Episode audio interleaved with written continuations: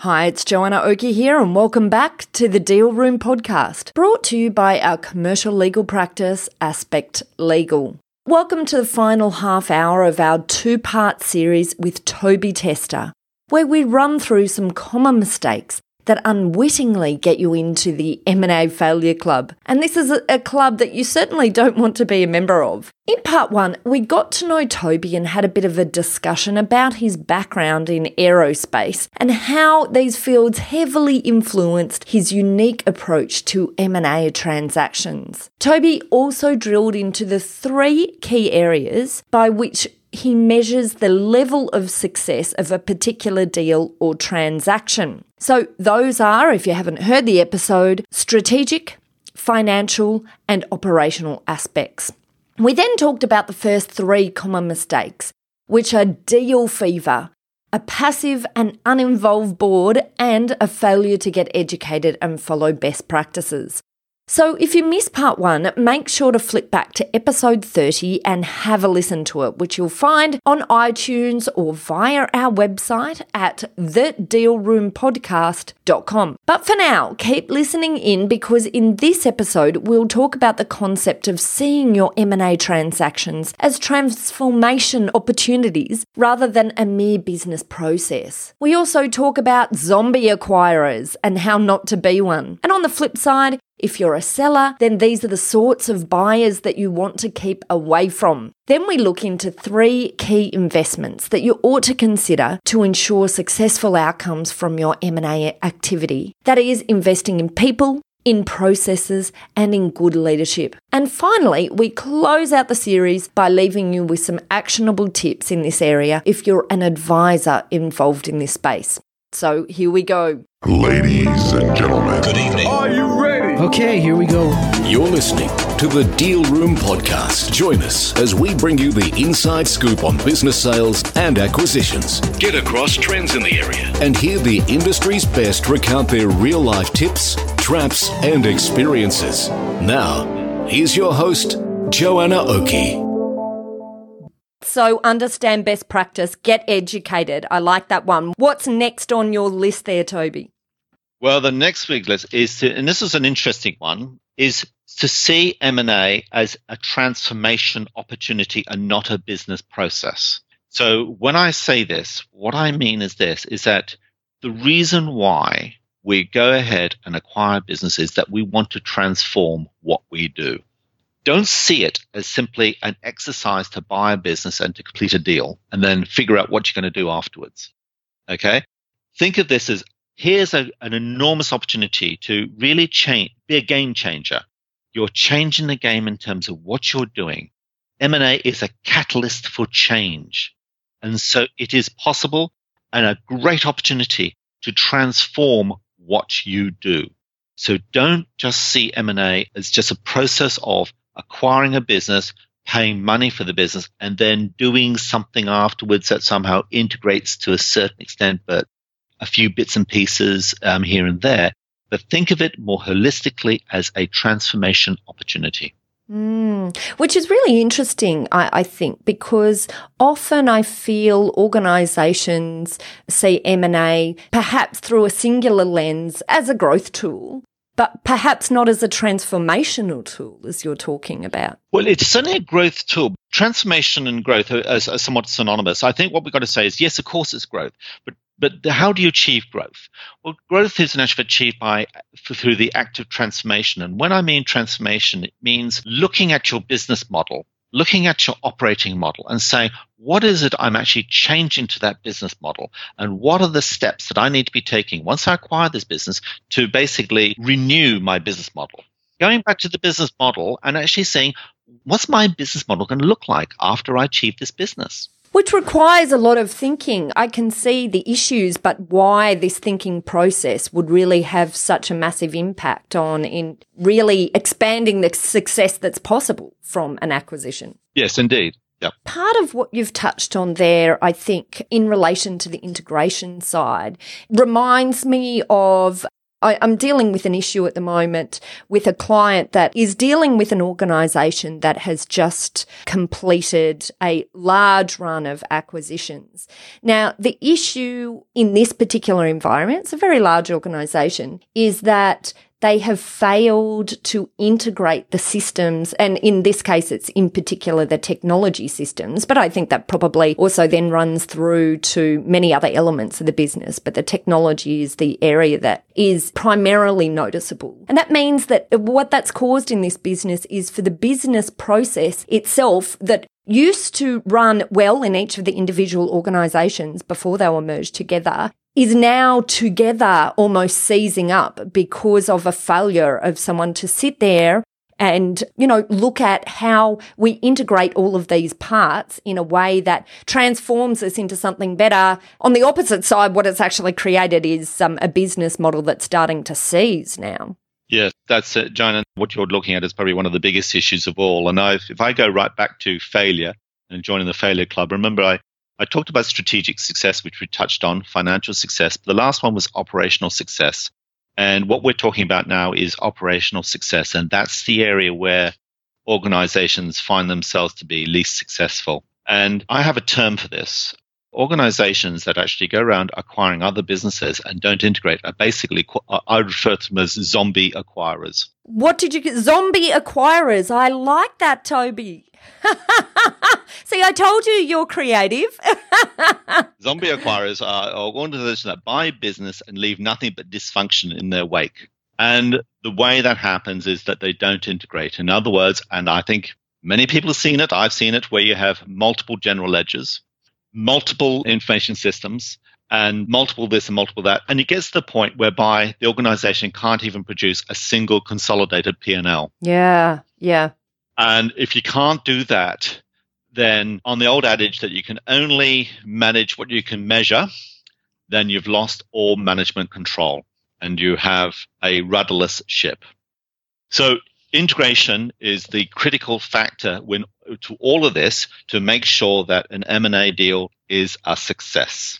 Yeah, absolutely. And and it's interesting if we go back to talking about what it is that organizations are looking at prior to an acquisition and we discussed you, you know financial and strategic. I I just wonder if often they're just not thinking clearly about operational and what operational success looks like, you know, at the end. Indeed, indeed. And I and I think that that comes down to understanding what happens afterwards. And I think, again, it comes back down to deal fever again.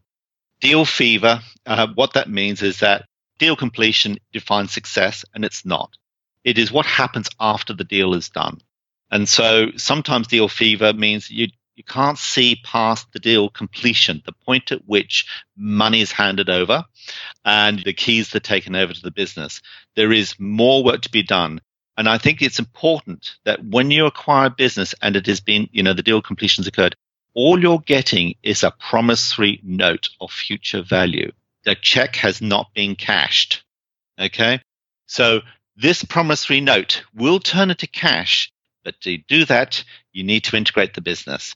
And to integrate the business, you need to think quite clearly and logically about all the bits that you need to do to ensure operational success. I wonder as well if this comes back to picking the right people to be on the deal team and applying the right roles for each person because often there really does need to be a certain energy behind someone who's pushing the deal because sometimes to get the deal across the line, you really need maybe you need a little element of deal fever to actually keep you, focused enough. Yes, I agree. There is that little element, and to be honest, Joanne, I, I'll I'll make it real simple. When it comes to having success, making sure that the biggest investment that you're ever going to make as a business is going to be successful, I would say there are just three things. And I would say one of them is people. Make sure that you've got skilled people who've, who've passed through the fire before. They know what it feels like and can apply that, those knowledge and skills to your particular deal. And that could be a number of different areas, whether it's in valuation, whether it's in due diligence, whether it's in integration, whether it's in the legal side. It's ensuring that you've got those experienced people on board. Secondly, make sure you've got a process. You've got goals, you've got governance and a clear set of steps that take you from the beginning of a deal all the way to the very end. And I'd say the third one, which goes straight to your point about a little bit of deal, uh, deal fever, and I'd call that leadership.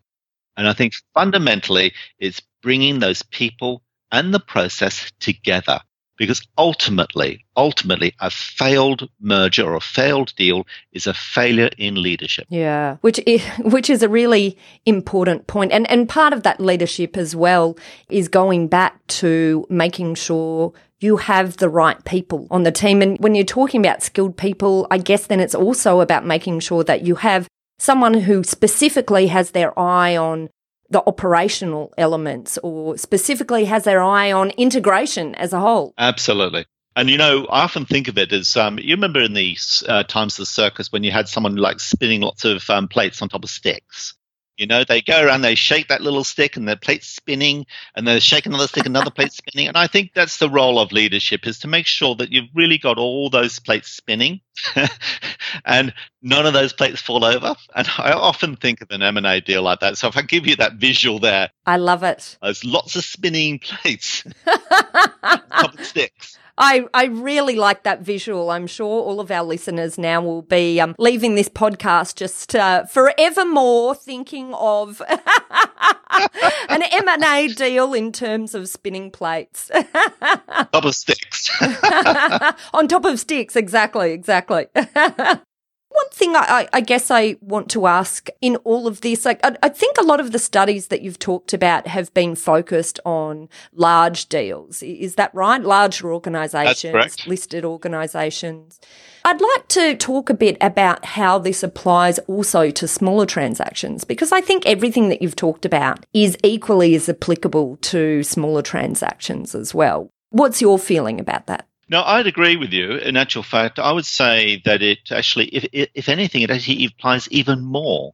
Because when you're dealing with the big deals, they, they've read the literature, they, they understand the problems, they've learned the mistakes. And so when you're dealing with deals, and I've, you know, there's only one announced today. I think it was um, um, Fox is, um, Disney is buying um, Fox, Fox movies, I think it was.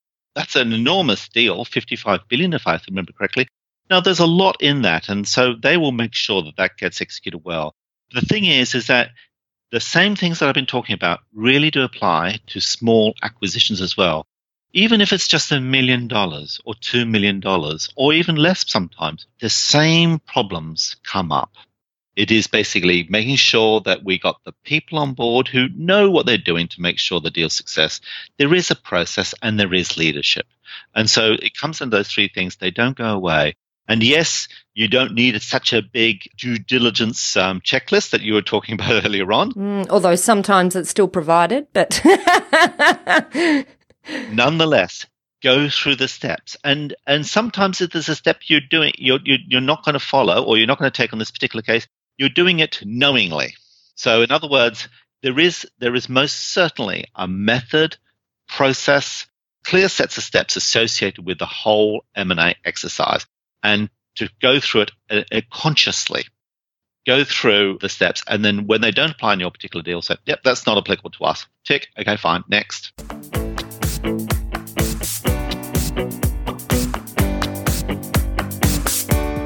Let's take a short break.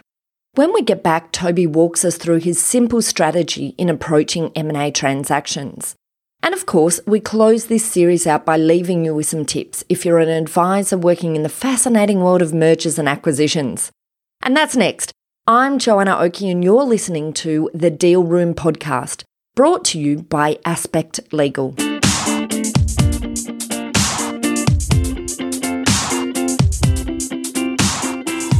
Aspect Legal has a number of great services that help businesses prepare for a sale or acquisition to help them prepare in advance and to get transaction ready. We've also got a range of services to help guide businesses through the sale and acquisitions process. We work with clients both big and small and have different types of services depending on size and complexity. We provide a free consultation to discuss your proposed sale or acquisition. So, see our show notes on how to book a time to speak with us, or head over to our website at aspectlegal.com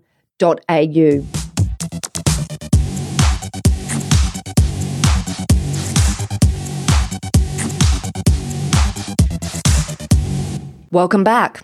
Earlier, we talked about the concept of seeing M&A as an opportunity to transform what you do in your business. We also warned you about what Toby calls zombie acquirers, which I think is a fabulous name.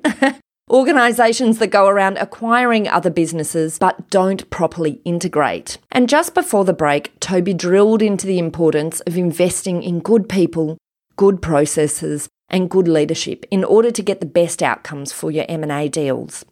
Now, let's keep the conversation going and talk about Toby's simple yet unique strategy in helping his clients through a business sale or purchase. And finally, we close out the series with Toby's top tips for M&A advisors and how they can help their clients from avoiding the M&A failure club.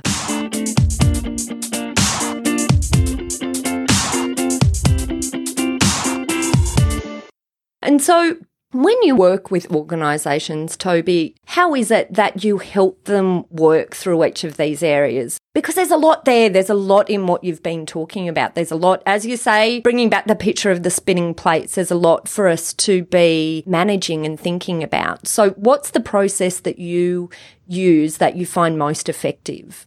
Broadly speaking, whenever I um, talk to organizations who are doing a deal, first of all, I, I want to be involved, obviously, before any deal gets completed because it's so important that everything's set up beforehand in a strategic sense. So the part I play is I first of all say, is there a strategy? And is there a strategy that is simple, meaningful, and tells a story? So I will be looking for that story. And if there isn't the story, then let's write the story.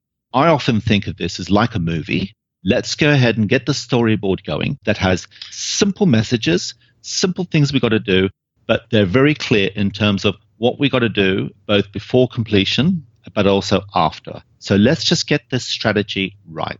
The next part in this will play is let's look at the financial success. In other words, let's look at value. Now, sometimes it's really hard to isolate value. You can do it to a certain extent during the due diligence, but don't stop there. In other words, always look for value and talk to the staff, talk to all your key stakeholders in terms of where they see opportunities for value creation. It's amazing how much value does not get identified and turned into real profit. And I think the, the staff are the best when it fonts of knowledge when it comes to identifying what those sources of value are. And that's part of my role is to help identify where that value lies. And then the final thing is operations and integration is that the part I play here is to let's just look at the operations. And I think of that in terms of something called an operating model and to say, what is the current operating model now? What is the operating model in the future going to be? Let's draw that picture and then let's work out what are the steps we've got to take to get from this operating model to the future operating model. Fundamentally, that's what I do. It's strategy, it's finance, it's operations. You mentioned again valuation, and earlier you, you, talked about concept of valuation mistakes. Yes. What do you see in this area of valuation mistakes? What are some of the biggest issues that you see played out in this area? It's a good one. First of all, there's an unclear assessment of what is value in the first place. Now, so when we say this, is ensuring that when we do a valuation of, of a business, we're also looking at what are the synergies that are going to be created from this deal. And so, and I think from a valuation perspective, what we need to do is to itemize all those profit pools or areas of value that can be created post deal. And so I think in the valuation process, when we value a business, we got to also identify what those areas of value can be. And there's multiple areas. There is cost savings. Of course, there are cost savings, and they're the easy ones, but also there's areas of revenue opportunities. Now, you may not price those revenue opportunities in terms of how you might value the business because revenue is more a risky area. But nonetheless, still go ahead and try to value what those revenue opportunities are going to be. And the important thing is, is that from a valuation perspective, it's not a point in time, it's a continuous process. In other words, constantly revisiting your, your valuation and those synergies as you go through the deal. So you might do it through the due diligence, do it again around completion time, and also after completion, and to see where there are more opportunities to unearth value. I guess this links in then to uh, one of the last areas that I wanted to talk about. We have a lot of people who are advisors, M&A advisors, accountants, brokers. What tips do you think come out of each of these areas we've been talking about as being the common mistakes in the M&A failure club entry process? what are tips that you have for advisors to business? Well, I'd say to, to advisors, when you're dealing with your customer, think not just about deal completion as being the single point of success, but also think about what deal success really is. So, in other words, I'd say to advisors, think of it ter- from the customer's perspective that yes, they want to acquire business, but don't think it all stops just at completion. Yes, I know that's the way the fees are earned, but to deliver a great service to the customer, always think about what is success mm. and think of it in terms of success, not just pure completion. Because sometimes bad deals get completed, and sometimes an advisor should turn around and say, quite frankly, I know I may not actually be earning fees here in this particular circumstance. My recommendation is that I don't think this is an appropriate deal to go ahead. This is a really interesting space, isn't it? When a lot of M&A advisors are remunerated on successful transaction completion. Correct. And it's an interesting part of that type of model, isn't it, really? It is. And, and I think so it's a structural issue that we actually have in M&A that chief executive officers obviously are interested not just in deal completion, but obviously achieving deal success. In other words, they truly do get achieve strategic success, financial success, and operational success. But the advisors are remunerated on completion. In other words, just simply getting the deal completed, and that's how they earn their fees. But I would say that the more enlightened advisors need to think more on the executive side in terms of ensuring that this transaction ultimately becomes a great success. Because obviously, if it's a great success, then obviously there's future work as well with that particular client. So I think it's thinking beyond completion. And I've actually seen a couple of sets of M&A advisors do this really well. And I think you have to be very bold to act in that way with your customers because it's, it's a big, brave decision to advise against something that then means you're not getting the big paycheck at the end. You know, quite often M&A advisors will get some sort of payment through the process, but really the, the biggest payment comes on success. Whilst it's a bold move, I have seen some of the real benefits that it then creates for those advisors in terms of the relationship, that lifetime relationship that they're building up with the organizations. Absolutely sometimes I think executives simply need to be told what they objectively is is the truth from that advisor's point of view, and it's to say this deal is actually not a good deal, and I recommend that you we do not proceed. And I think that as an advisor, you're going to get far more respect. You're going to get far more in terms of future business if you simply turn around and say, on this occasion, I do not believe that this is an appropriate deal for you. Look, maybe we should start here by helping to build uh, organisations a checklist for finding the right M and A advisors. Maybe that's a good question to ask when you're um, shopping around. When when have you recommended that a deal shouldn't go through? you don't want a bunch of yes men. That's what you don't. You don't want to be surrounded by yes men. You want to have people who sometimes say have the contrarian view and to say, on this occasion, this isn't the right deal for you. Okay, look, Toby, you have given us so much fabulous insight. I really hope you can come and join us again on another podcast. Glad to. There's a lot that we have to talk about and to drill further into. And maybe before we end, are there any last tips that you want to throw out there for organisations who are seeking not to join this famous M&A failure club? Well, what I'd say, and I think this is really an appeal to all executives, all accountants, and many people involved in M&A. It is one of the most exciting things one can do in corporate world. It is truly a fantastic opportunity to bring the business that you're with into future heights and to put it onto a new growth path. And so I think it's important then to make sure that we do it right, follow best practice, and I think to make sure that we don't repeat those mistakes, make sure it's strategically successful, financially successful, and operationally successful and don't join the M&A failure club. Great. Thanks, Toby. And look, what we'll be doing is on our uh, show page or on our podcast at the deal room podcast.com, we will be linking through to you, Toby, so that if organizations or advisors are looking for some assistance in ways that they can avoid joining this illustrious club. failure club, yes, they can get in contact with you. Entry is easy. I guess they can always head over to your website and, and they'll find you at yeah, toby.tester at beyondthedeal.com. Great, wonderful. Thank you, Toby. Thank you so much for your time. It has been an absolute pleasure. Thank you very much, Joanna.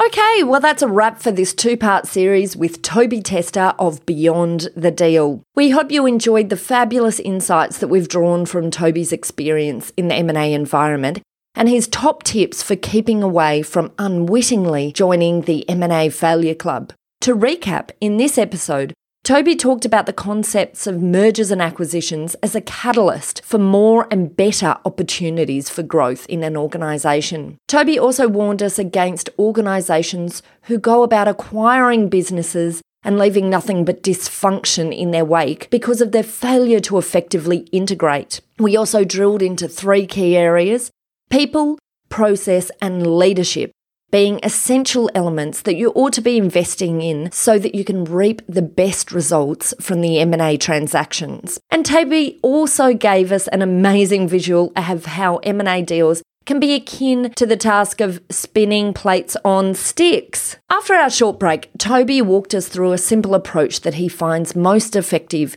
in delivering successful outcomes for his clients. And finally, we wrap things up by leaving you with some actionable steps that you can use, whether you're a buyer or seller yourself or an advisor in this fabulous world of business sales and acquisitions. Now, if you'd like a copy of the full transcript to this episode, head over to our show notes at thedealroompodcast.com and look for this episode, episode 31. Well, that's it. Thanks again for listening in. You've been listening to Joanna Oakey and the Deal Room podcast, brought to you by the commercial legal practice Aspect Legal. Ladies and gentlemen, that will conclude this evening's entertainment. Thanks for listening to the Deal Room podcast. To find out more about this episode and other episodes in the series, check out the show notes or head over to our website at thedealroompodcast.com.au.